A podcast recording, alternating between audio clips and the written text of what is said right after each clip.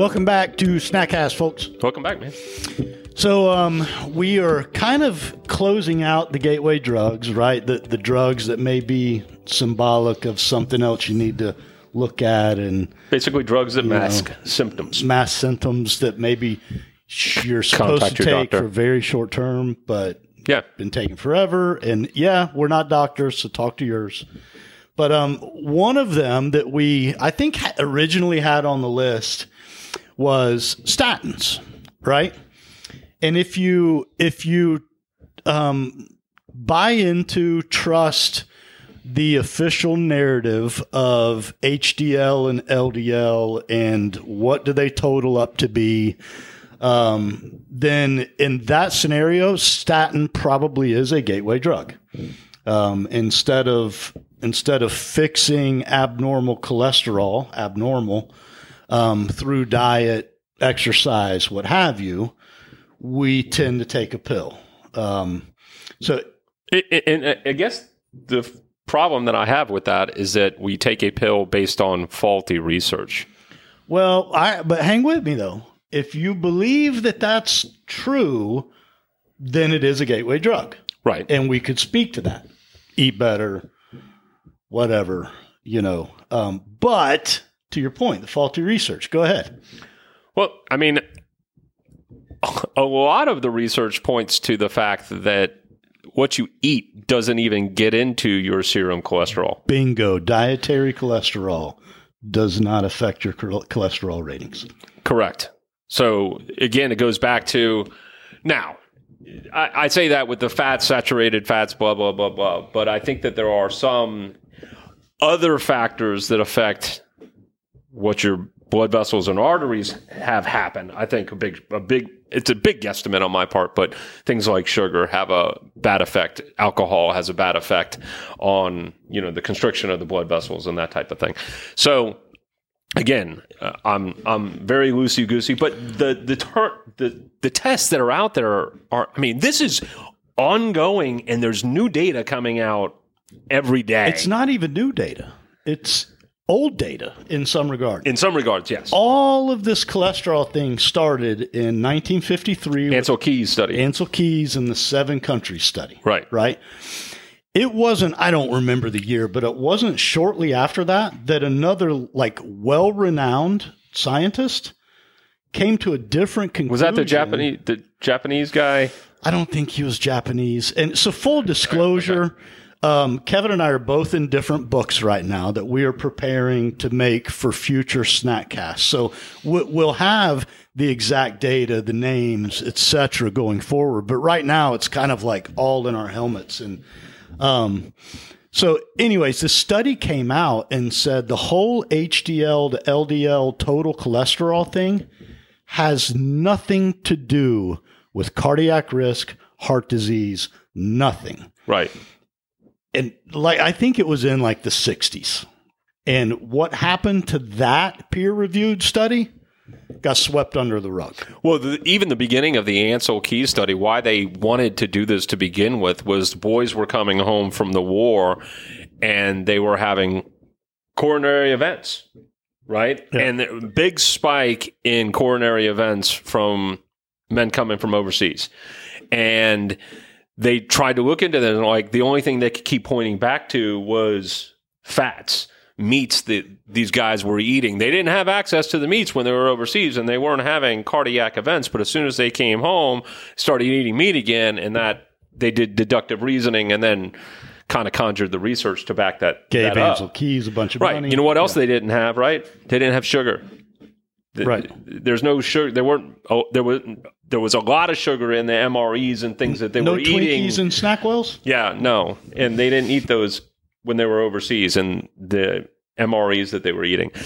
So they, their diet was pure crap prior to coming home, and then they come home and have cardiac events, right? So let's blame it on the meats and stuff. So then they did the study, and they conjured the study up to prove a point that was incorrect. Yeah. Well, it's, again, I, I would tie it back, personally, I would tie it back to Big Pharma, that it was a beautiful narrative for Big Pharma to tie into, to get everybody on a daily pill um, that being a statin. And to break that narrative um, has been very difficult. And most doctors to this day buy into the L D L, H D L, total cholesterol. Your your L D L uh, angle is over two hundred, know. Which puts you on a statin. Yeah, yeah. And it turns out that I will have more data on this, but what it's pointing to is the triglyceride to H D L ratio is the real marker you should be looking at, right? And, you know, triglycerides of one hundred fifty and H D L of fifty is a three to one ratio. You know, that puts you at a three. That's a healthy range. So anyways, these things are illegal, right? Statins are in some countries, in a lot of countries, especially European country, European countries, they are not allowed. Right. But we hand them out in the U S of A as candy. Candy. Yeah. Well, real quick recap on you were doing a fast. You went for blood work. Yeah, yeah, yeah. Uh, I was, I was really starting to get in good shape, and I uh, did a. It was on the heels of a seventy-two hour fast, and I think I was at like seventy-eight hours. I'll be honest with you. And you know, you go in. Did you fast? Yeah, I've been fasting a little bit, right? And I come back, and she says, "Your your cholesterol is high. I want to put you on a statin." And immediate, immediate, immediately, that was what was. Here you go. Here's the protocol. They didn't even ask. Right. What's your nutrition like? What can we do? What can we do in order to not put you on this stuff? I mean, what, at the time, I was what.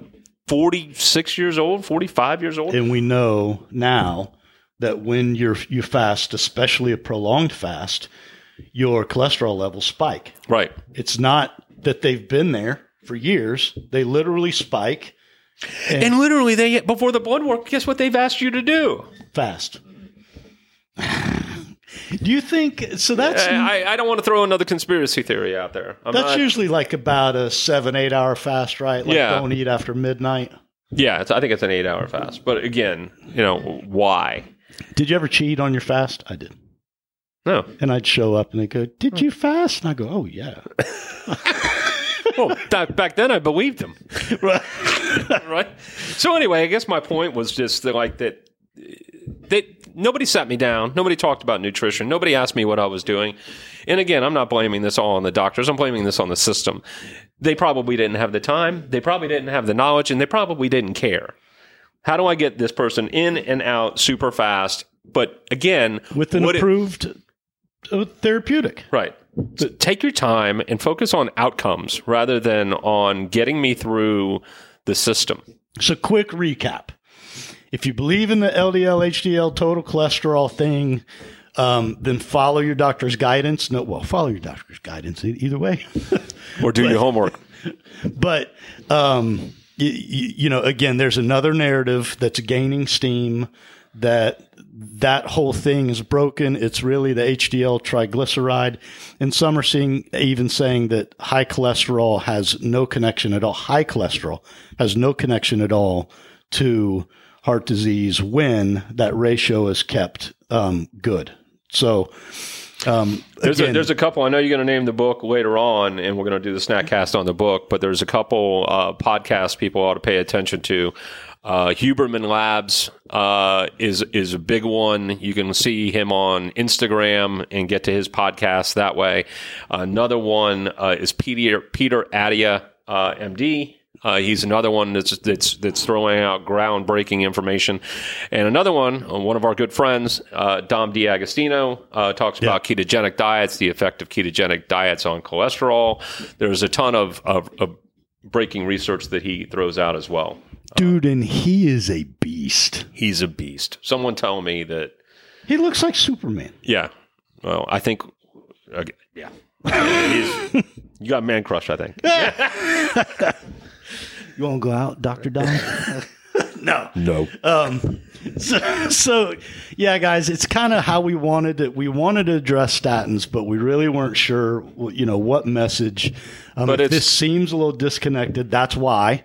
Um, it, yeah, I think Kevin and I are both in the camp of this narrative of handing out statins left and right is broken. Right. Well, I mean, I guess this follows the narrative, right? Let's give you something to artificially lower something that you can control. Right. Yeah. yeah. You know, if you believe in that narrative that dietary cholesterol drives up your numbers, blah, blah, well, blah. Ultimately, is it, to your point, does H D L and L D L have an effect on cardiac events? And the answer is no. And if that's the answer that's true, then why are you basing a pharmaceutical prescription on markers that influence those outcomes? Yeah. There's a whole lot more to this story. Again, it, it's we're going to break it out over multiple SnackCasts. Um, this is breaking research now. But, I mean, the stuff that's coming out and has come out in the last two years is just mind-blowing. Yeah. It, We've been doing it all wrong. May lead to massive lawsuits. And I use the word massive. Yeah, you know, I don't like that word. All right. All right, guys. Thank you for tuning in.